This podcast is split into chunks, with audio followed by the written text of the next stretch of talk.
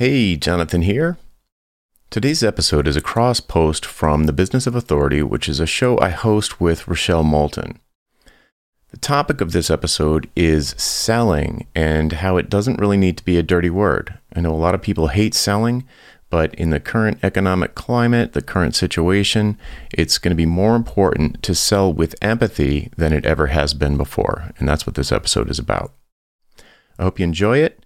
If you'd like to subscribe to the Business of Authority, you can head on over to thebusinessofauthority.com and look for the appropriate button.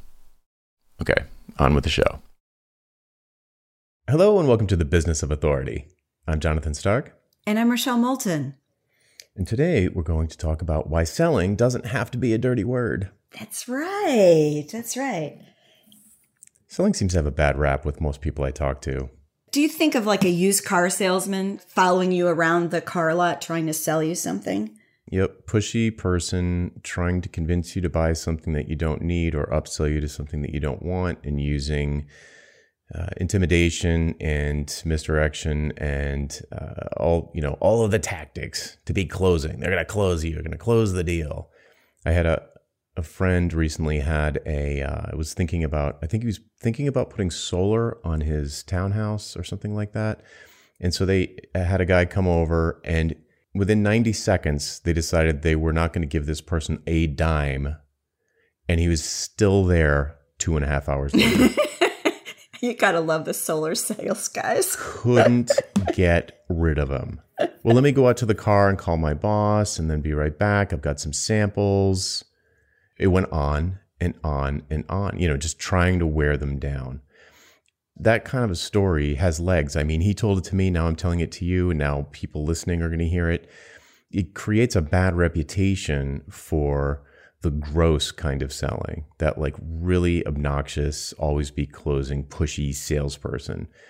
If you think about all the things you buy all day long, it's it's either been marketed or sold to you I mean, you bought it, so they sold it. You bought it, they sold it. And that's not bad. Like you buy things all the time. I buy things all the time, products and services that are great. They're good investments. I'm happy I did it. And I don't have the buyer's remorse after. So, what that tells me, when you look at the percentages, I mean, I can't remember the last time that I had to, to directly deal with a pushy salesperson. What that means to me, I think, if you think about it, is that 90% of the things that are sold to you are not done in this gross way. But the the bad apples, so to speak, kind of get all the attention. The used car salesman with the like plaid jacket, right? Like in the white belt and white shoes. It's like it somehow captured our consciousness and it's like I don't want to be like that. I don't want to be like that. Well, okay, be like the the sellers of the 99% of the other things that you buy and do gracious marketing and connect with people who are actually going to benefit from your product or service, so on and so forth. So it's kind of like I, whenever I'm working with someone, I feel like I need to detoxify them from. They need to detox, and and and a lot of times I will consciously avoid using either the words marketing and sales, marketing or sales, and just talk about the activities that are involved, and they don't even realize that they're marketing. Like, whoops, I marketed. You know, whoops, I sold something so we'll talk about things like negotiation. People don't mind talking about negotiation. People don't mind talking about blogging. People don't mind talking about podcasting. People don't mind talking about uh, sending email to people or speaking at conferences. These are all marketing activities, but they don't. I don't want to be a marketer. Okay, well, just just do these things, right? So so today's conversation is going to sort of circle around that. It just reminds me when I was in a, a, big firm, we sold things, right? And we didn't have anybody who just sold things. You did things, you were a consultant, and you sold the work that you did. But so what would happen is nobody would ever use the word sell. And you would never hear selling. It was always marketing.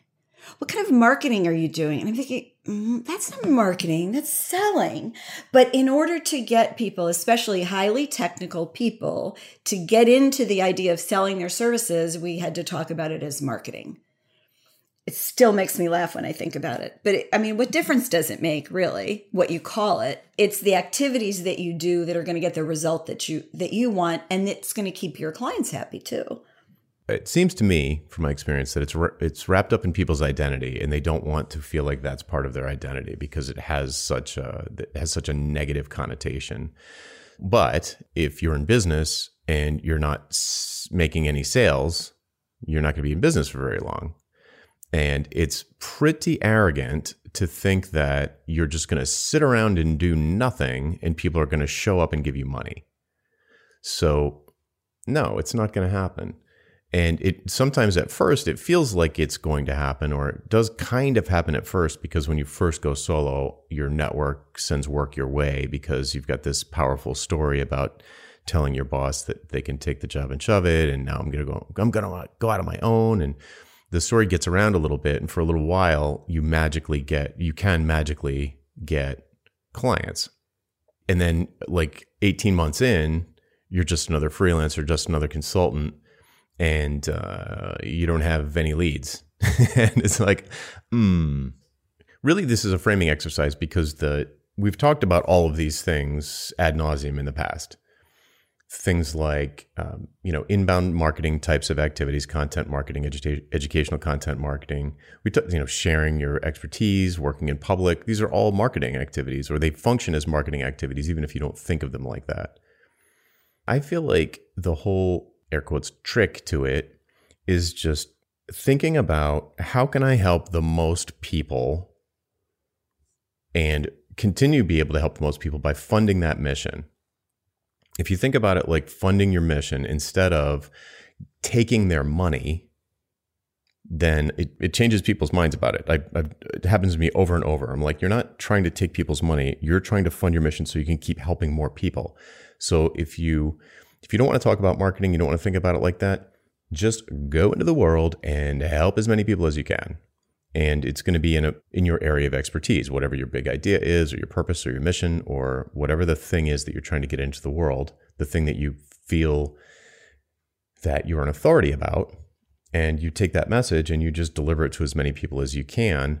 And you know you have to eat, so you've got to have some sort of income stream coming from that. So the fund your mission thing has helped a lot of people that I work with kind of calm down, if you will, sort of like talk them talk them off the ledge, and think think of it that in that way. Well, you know, when you said early on, you said take their money. To me, sales isn't taking. Sales is an exchange. And so you're exchanging your wisdom or something you've created, a product, a productized service for money right? It's an exchange. You're not taking, you're giving. It's mutual. And I think that I don't know. I just try to rise above all that. I, have never seen myself as the used car salesman or the the bad life insurance salesman, right? Because the good ones, you just pull you in, and before you know it, you're signing on the dotted line. But you're happy about it. The important thing is to remember that eh, this is a mindset that you are, all of us are delivering something that's of value, and the marketplace is going to put a value on that. Right. I don't think a hard sell technique is going to make clients buy, maybe here and there, but then they'll be so remorseful. It will wind up costing you more in bad will than it would have just not to have sold to that person. Mm-hmm. It's a short term scorched earth approach. Yeah. Yeah. Mm-hmm. And that's not, and that's not what we're talking about here. No. So I want to pick up on an idea that you just raised, which is uh, mutual profit. For folks who are new to thinking about, especially value pricing, it's really hard for them to feel like they're not taking people's money because you are taking someone's money, but you're giving some you're giving a value that exceeds that money or the value that they placed on the money because that's not exactly the same thing. Giving that back to them. So it's like the double thank you experience. So you go to a cafe, you go to your coffee shop, you give somebody a few bucks for a coffee, they give you the coffee, and what happens? You both say thank you. Why does that happen? Isn't that weird? You both say thank you. Nobody usually people don't say you're welcome. It's like thanks, thanks. Well, guess what? Especially if it's the owner of the cafe. Like the cafe in my building, the owner is the like the only person there. She doesn't say you're welcome. She says thank you. Why? Because you have you have each exchanged something for something that's more valuable to the other person. So you, you both profited. The story I tell about the two different color balloons, like, you know, the, little girl trades a green balloon for a red balloon with the little boy. And it's like, why do they trade? It's not because one balloon cost more to make.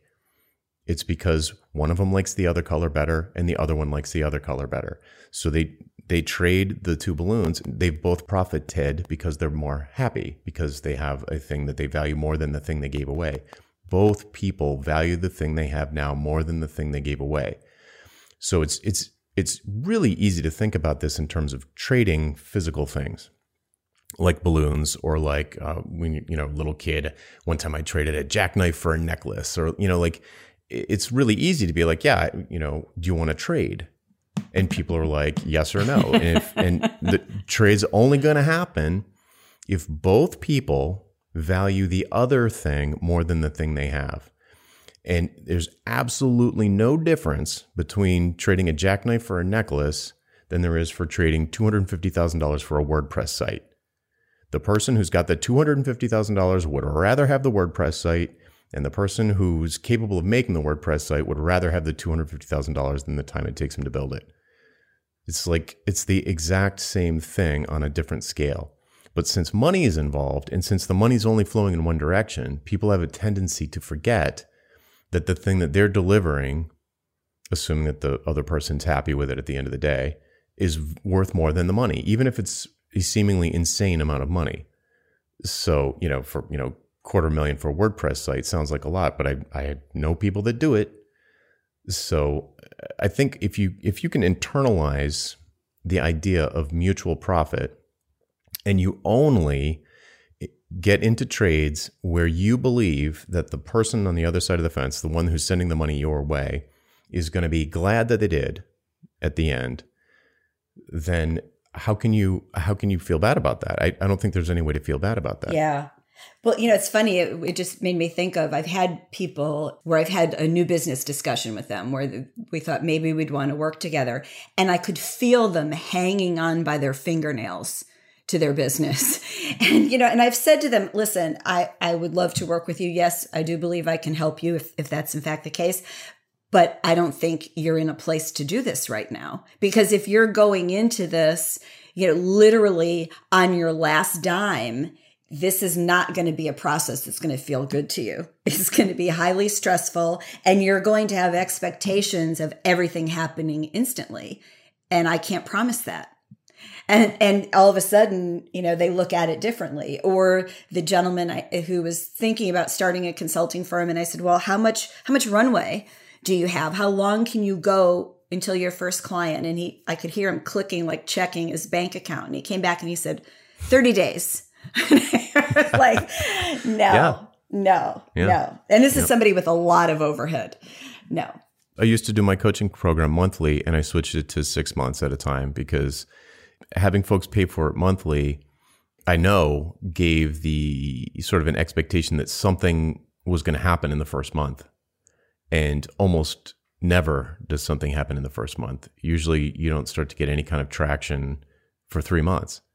So yeah, I totally agree. So if you're talking to the person and and through this sort of I mean, this all goes back to everything we talk about. You know, you're having this why conversation with them. You're trying to talk them out of working with you convince me, potential client, that this is going to be a good fit for you. Like, why are you planning on spending all this money with me? Why would you invest all this money with me? What do you, I don't see what you're going to get out of it. What are you going to get out of it? And make them tell you what they think they're going to get out of it. And then I'll, I'll sort of make a judgment call about whether, how confident I am that I can do it within the constraints of their situation and I'll either, yeah, I might say, I don't, I don't think I'm the right person for this. I sometimes I say I think you're being unrealistic. I don't think anyone can deliver that. Uh, maybe I'm wrong, but I don't know anybody that can deliver that. Or I might say, mm, like you said, you know, if this is a hail mary for you, I think what you're looking for is actually something different. I think you need to do this. Maybe it's a lower price thing. Maybe it's like here, you should just read my book. You don't, you're not ready for for like uh, an intense one-on-one. You don't have enough time to even devote to the things that I would tell you to do, so on and so forth here's another way to another way to think about it in the mutual profit thing.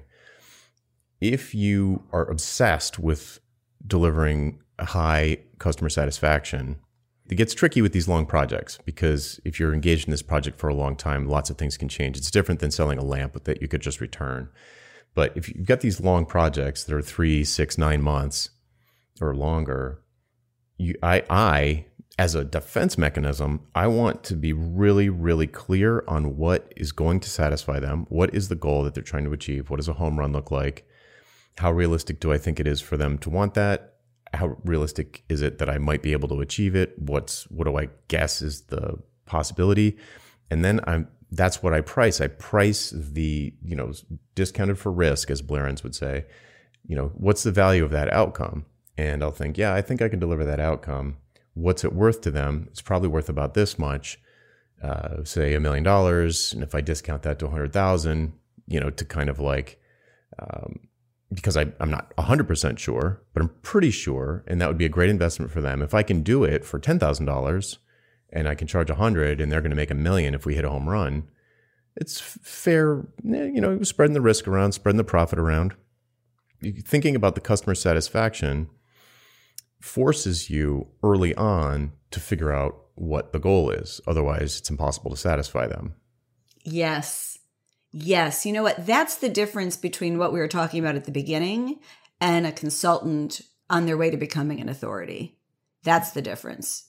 Don't you think? It all sounds the same to me. Like the always always be closing person wants to close a deal to close the deal. They don't care if you drive off in a red Chevy station wagon or a white BMW sedan, right? They're caring about it's the hit they get from the transaction. It's like, yes, I sold one. Yes, good. Off to the next one.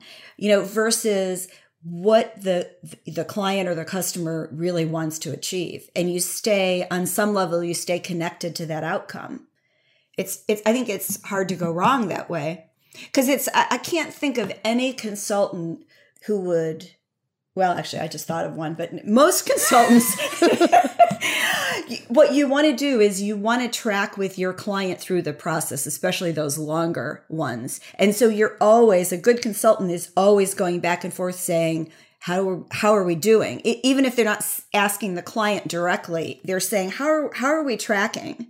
How are, how far have we gotten um, versus where we said we would be? What results have we achieved on an interim basis? Is the deadline still doable? Is the outcome still doable. You know, you're always you're attuned to that. It's almost like a dance. hmm Yeah, I talk about this. This is another one of the things that I talk about in the preliminary why conversation. Sort of like that sort of get to know you meeting where you're deciding if uh, there's a good fit. Find a progress metric, not just the home run. We need to find something that allows us to steer the car along the way and know that we're making progress. So I was thinking about this the other day. Like, like I'm coming up for a karate test and and assuming I don't get injured and assuming I show up, the the teachers already know whether or not I'm going to pass because part of being part of doing it is that you have to show up. I can't I can't just be like, okay, I'll see you in six months for my next test. I'm going to practice at home. I've got I know all the all the material is. I bought the book or whatever. I'm gonna I'm just gonna show up and take the test, and if I pass, I pass. If I don't, I don't. It doesn't work like that. Part of the training is showing up on a regular basis. Like that's part of it, and and that I think that's true for consulting. It's you know I know it's it's a sort of trope in the designer community to sort of go away and come back and have the big reveal at the end.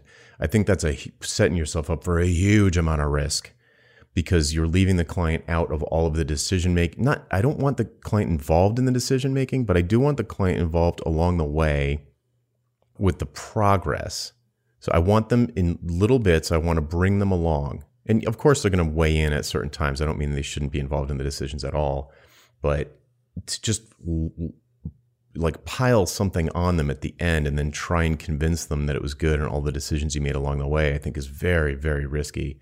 Instead, I would rather say, you know, come up with progress metrics so that there there should be no surprise at the end. Just like my karate test, there's going to be no surprise at the end. I, I would bet you I could choke on that test, and I know I won't because I've been putting the time in. But I could probably choke, and they'd still pass me, or they'd give me a second chance because they know I know the stuff. So it's like there's no there should be no surprise. There should be no surprise whatsoever. It's a really interesting way to think about it. I, I think you're right. There shouldn't be any surprises, but the client does have to be engaged along the way. And then the other piece, especially if if you're working one to one with someone, is you have to know that the client is going to do the work that only they can do.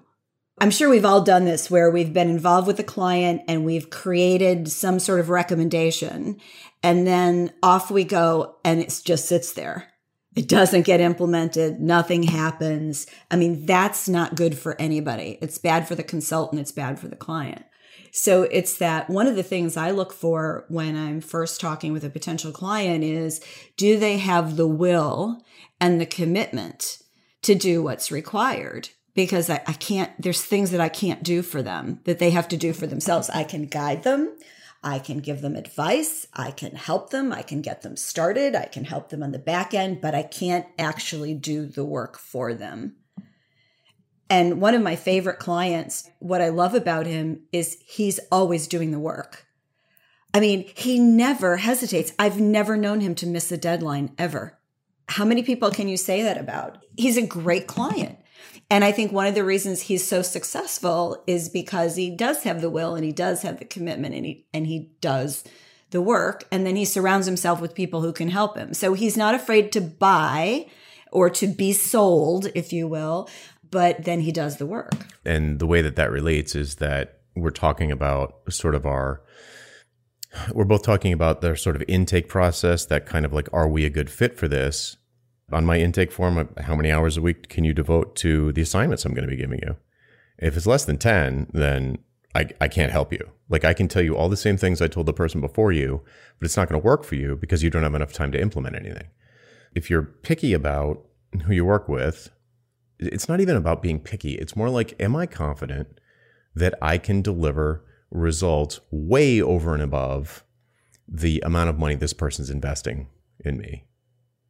And if if my answer to that is shaky, I'm going to try and downsell them or or send them to someone else or talk them out of doing anything before some preparatory steps.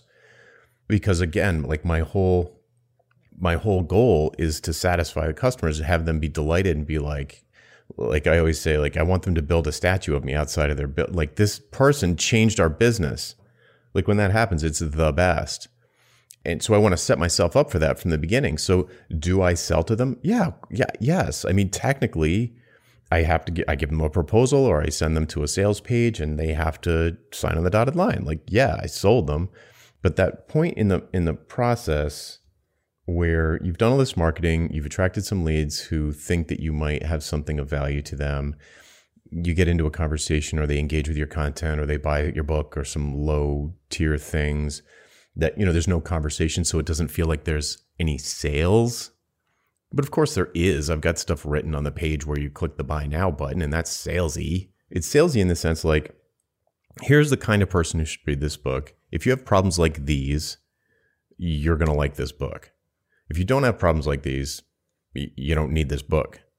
It's almost like the bad kind of sales is inherently dishonest, and the the good kind of sales is inherently sort of customer satisfaction focused. Because think about what that does for you.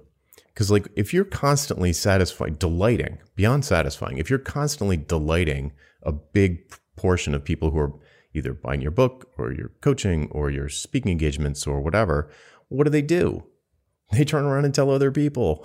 it's like it feels like your marketing is sort of taking care of itself. You get more word of mouth uh, in person, over email, and social media, and it just sort of magically and, and it does start start to magically happen that more better clients come your way because the word is getting around among the people that you seek to serve, as Seth Godin would say somewhere in the middle of that, you said something that's that sparked a thought, which is sort of like a yes if.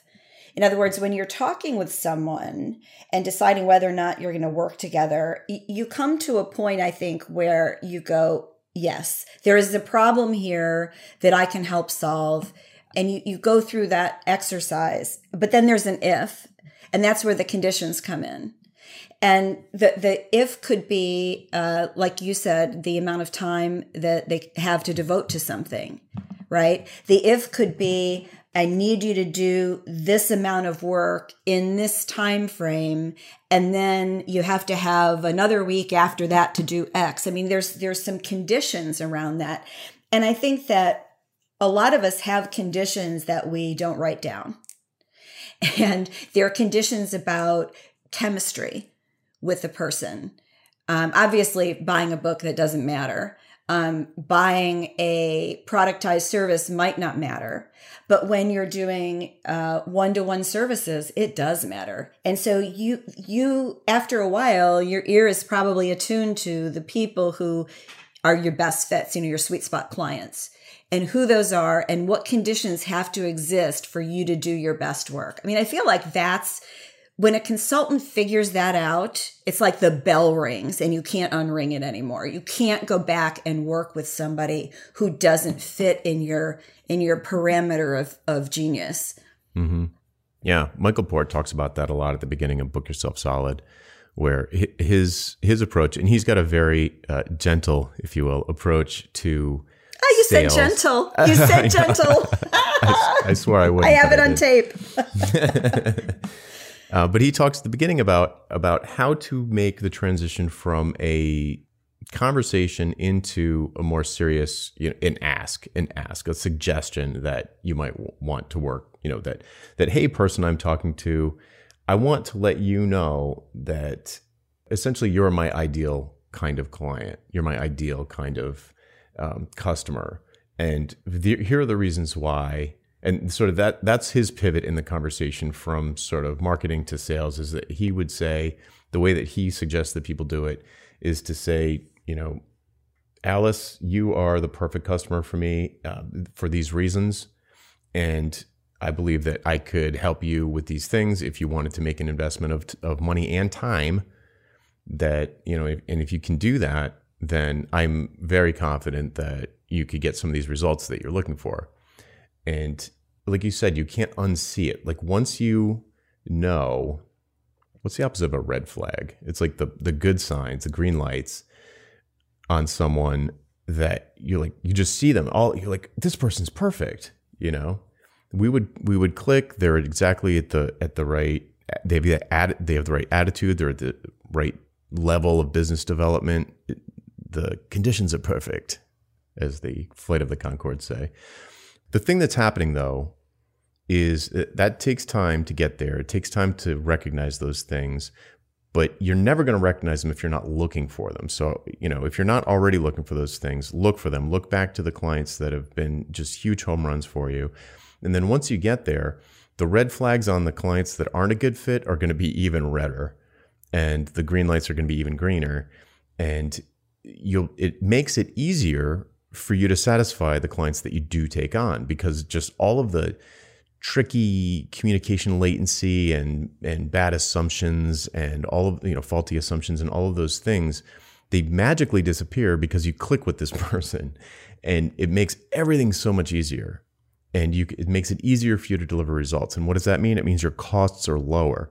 Your your psychic costs your time costs any outside investments that you need to make in support software support uh, like contractors or whatever it is that you do it makes every makes your your side of the engagement more profitable because you can charge the same price you would charge anybody else, but you're working with someone who's really easy to work with. And then on their side of the fence, same thing. You know, if you're working with, if you are hiring someone to help you with a thing and they're really easy to work with and you just click, it makes it easier for them too. So it's good all the way around. But you do have to start looking for it to to begin to identify these things. Yeah, I love I love that yes if. That's great. It's like this list of conditions that need to exist. And eh, or you could say no but, but I like a yes if better. You know, tell yes, me what you nicer. are going to do, not what you won't. But I keep thinking when when we're talking about this, we're we're also hitting on the whole idea of niching and finding your sweet spot client. And those two things are related, right? Because your niche could be based on who that client is it starts to get really fascinating. So you you can do gentle selling, and I laughed about that because Jonathan insisted we could not call this episode gentle selling because he could not say that word, but he did. I don't I don't do anything gently. 30 minutes in you did it. But but then then you can do gentle selling. And I think of gentle selling as kind of the things we've talked about, but also you can do gentle selling in emails you know when you know who your target is you can you can do those those gentle um, I, almost said push. I don't think you can push gently but a nudge a gentle nudge. Um, there's all sorts of ways nudging is good. Yeah. I can get behind nudging nudge selling. There you go. That's what the title should have been nudge selling. Nudge selling. There you go. Yeah, that that always be closing thing really rubs me the wrong way. I, I, I see it more as always be teaching or always be helping. Here's another book. I just mentioned Book Yourself Solid, but another one is called uh, The Secret of Selling Anything. I think I always get the title wrong. It's something like that by Harry Browne, The Secret of Selling Anything, and, or How to Sell Anything, something like that. I'll link to it in the show notes. But it's it is it for anybody who is allergic to the idea of sales.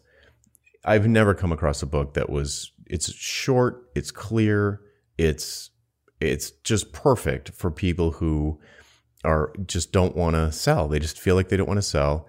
This this book is and it's from the 60s. It's just timeless and excellent. It's just amazing. It's an amazing book. It will change your mind. If you read this book and you still think you can't do sales, go get a job because you're just it's just not going to work. So, yes, you have to have the right mindset with all of this. And, and the mindset starts with that you have something to offer that's valuable. Mm-hmm. And same thing, if you don't think you do, you're going to have a hard time finding a job too, if that's the case. But you've got, you have to believe in yourself, your wisdom, the way you provide your services, and, and how you uh, consult and produce work for your client. I mean, that's to me, that's consulting 101. If you don't have that, you're in the wrong profession. Yeah. I, I say to my coaching students all the time like, if you're shy about marketing yourself, it means you don't believe in what you offer. Because if you believed in what you offered, then you'd be shouting it from the rooftops because you know that it's going to help people and that it's going to hurt them. It, it's going to help them more than the money it's going to cost to buy it.